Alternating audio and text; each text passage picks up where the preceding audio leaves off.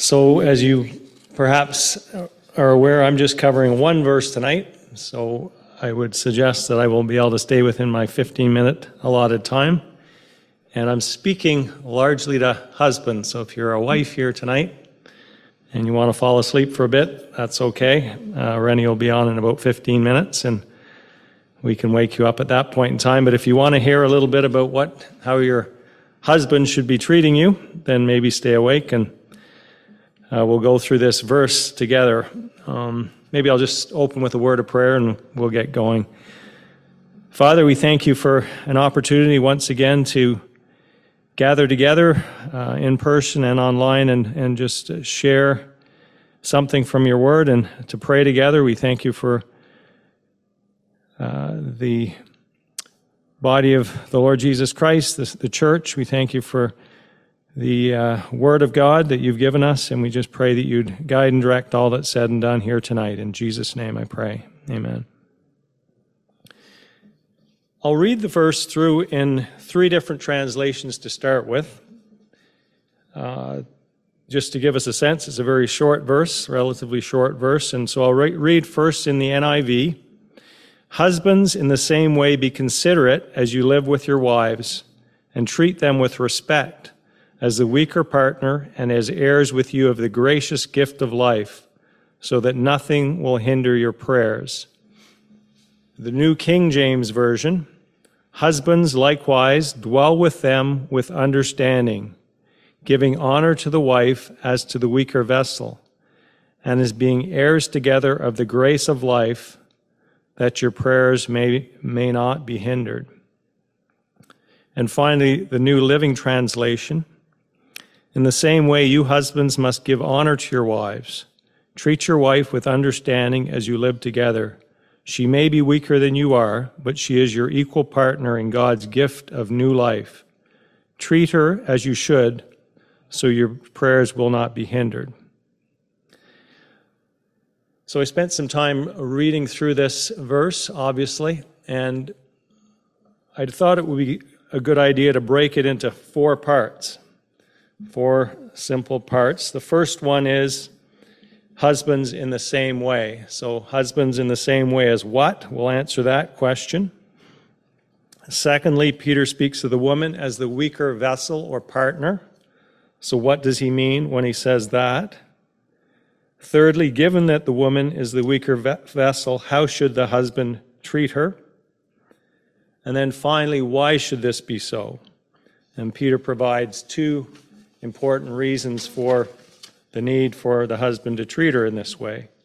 So, in the same way, that's how the husband's in the same way. So, he's referring back, if we look to the last or the first six verses of chapter 3, Peter gives instruction to Christian wives about submitting to their own husbands and how they are to pursue beauty, true beauty.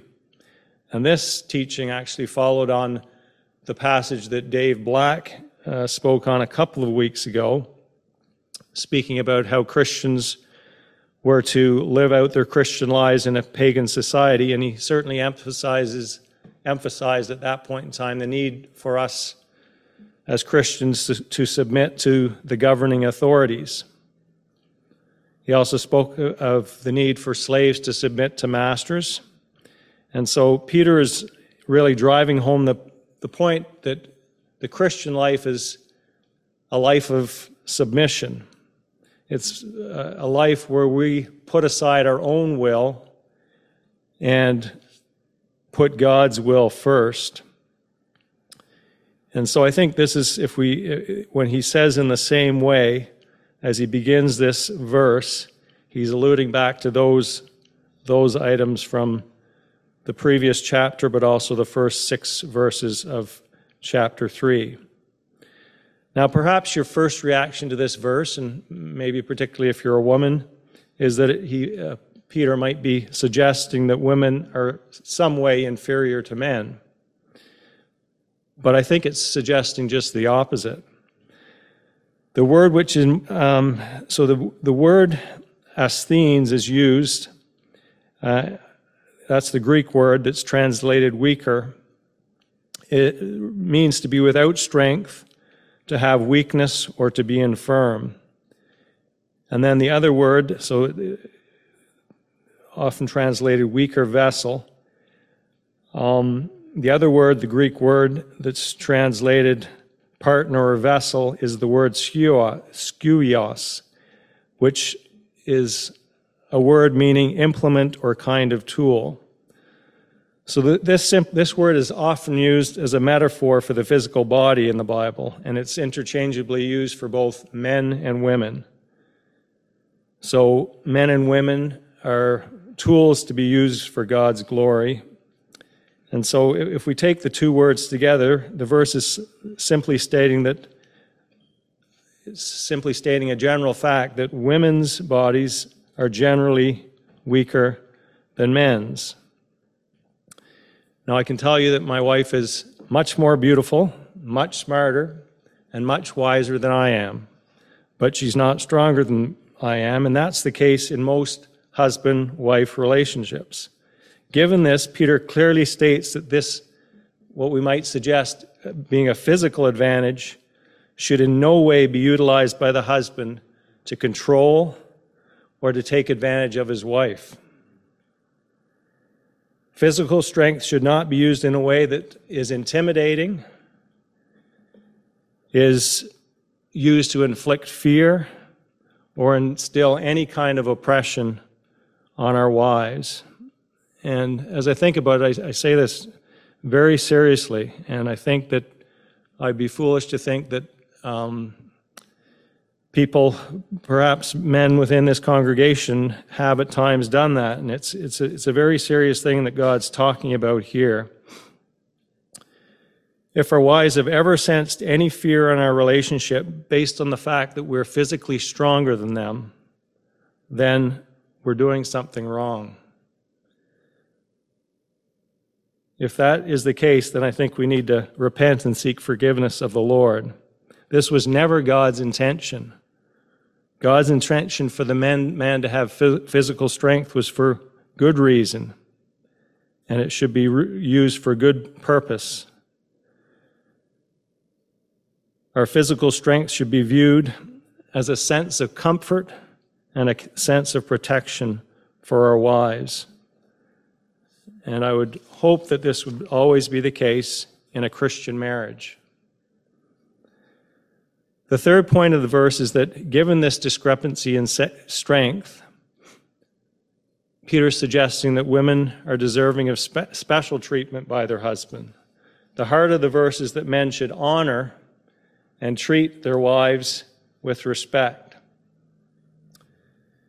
Now, I would suggest to you, you know, if we think about when this verse was, or when this passage was written, this was revolutionary at that point in time. It was a radical idea that men shouldn't control their wives. I think during Roman rule and, and that, that day and age, men typically did oppress and discount women. And so Peter's teaching here was really revolutionary. Peter suggests that, that women are to be treated as co heirs or equals of God's grace through faith in Christ. And there's other verses in scripture that suggest exactly the same. Galatians 3:28 supports this. Paul in Galatians 3:28 suggests that there's no difference between slave and free man, there's no difference between male and female and there's no difference between Jew or Greek. So Peter's encouraging husbands to love their wives by living with them with understanding and honor, to be considerate and respectful of them.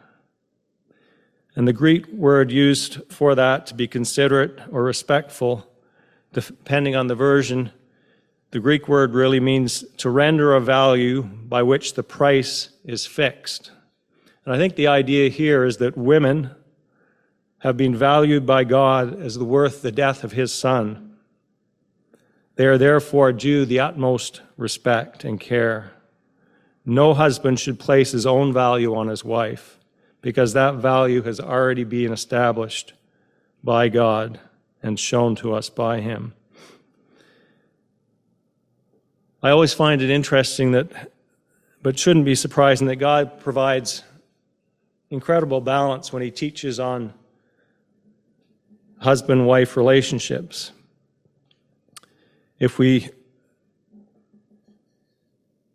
look at this passage, you know, the, the fact that husbands are typically stronger than the wives is acknowledged, but it's not left at that. There's just cl- very clear teaching what that strength is to be utilized for and how it's to be used and not abused, but rather used for God's glory. Husbands should be using it to honor, serve, and protect them. And I think this balanced look at husband wife relationships is certainly brought out in Ephesians 5, which we're probably familiar with. That passage speaks about how wives are to submit to their husbands as unto the Lord. And that phrase has certainly been, I think, abused through the ages, and men have used it and distorted it to their own advantage. But the second portion of that scripture, perhaps, or earlier on in that passage, where there, the idea of mutual submission is there, where there's a complete balance, and husbands are to, to display a submission to their wife to the extent that they're called to love their wives as Christ loved the church and gave himself up for it. So, this brings me to the final point to consider. Why is it important for husbands to recognize this teaching? And uh, there's a twofold answer, I think. The answer is given in verse, the verse that I quoted in Galatians 3. Uh, I didn't read the whole verse, but the fact that there's no difference between um, male and female is that we're all one in Christ. And then in this passage, it says we are both partners or heirs in God's gracious gift of life. Now, this to me suggests that we're husband, wife, are both sinners saved by grace. This reality puts us on absolutely the same level. Neither is superior to the other. We are both in need of God's saving grace and have both received it as a precious gift. And so I think to the extent that we grasp that, that we are absolutely on the same level, we are going to by by our understanding of this, we're, we're never going to take advantage of our wives, and we're going to treat them the way we should. And then later on, just at the very end of the, of the verse, Paul drives home the seriousness of this point. So not only are there our co-equals, we're both co-heirs of the gracious gift of life, but he points out a consequence of not following this teaching.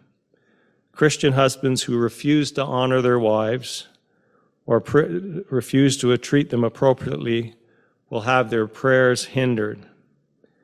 Either God will not receive those prayers, or the husband potentially could find it difficult to pray and may not have that close relationship that he should with the Lord. Any husband who is abusive, disrespectful, or otherwise belittling to his wife is defying God's will. And if this is the case, he has to repent and change that behavior so that the line of communication with God can be fully reopened. And as I thought about that, this teaching that our Christian walk will affect our prayer life certainly comes out in other passages of Scripture. Isaiah 59, verses 1 and 2 says, Surely the arm of the Lord is not too short to save, nor his ear too dull to hear, but your iniquities have separated you from your God. Your sins have hidden his face from you, so that he will not hear. And then James 5:16 says the prayer of a righteous man availeth much. And obviously, the corollary of that would be that the prayer of a righteous man, uh, unrighteous man, won't avail much, will it? And then a little further on, the next chapter we'll cover in 1 Peter 4 7 says, Therefore be clear minded and self controlled so that you can pray. And when we're not living a life of um, with a clear mind and living in self control, then we aren't able to pray the way we should. So that's a sobering thought and should serve as a strong incentive to be daily living the way that is pleasing to the Lord towards our wives or anything else, yeah, so that our prayers won't be hindered.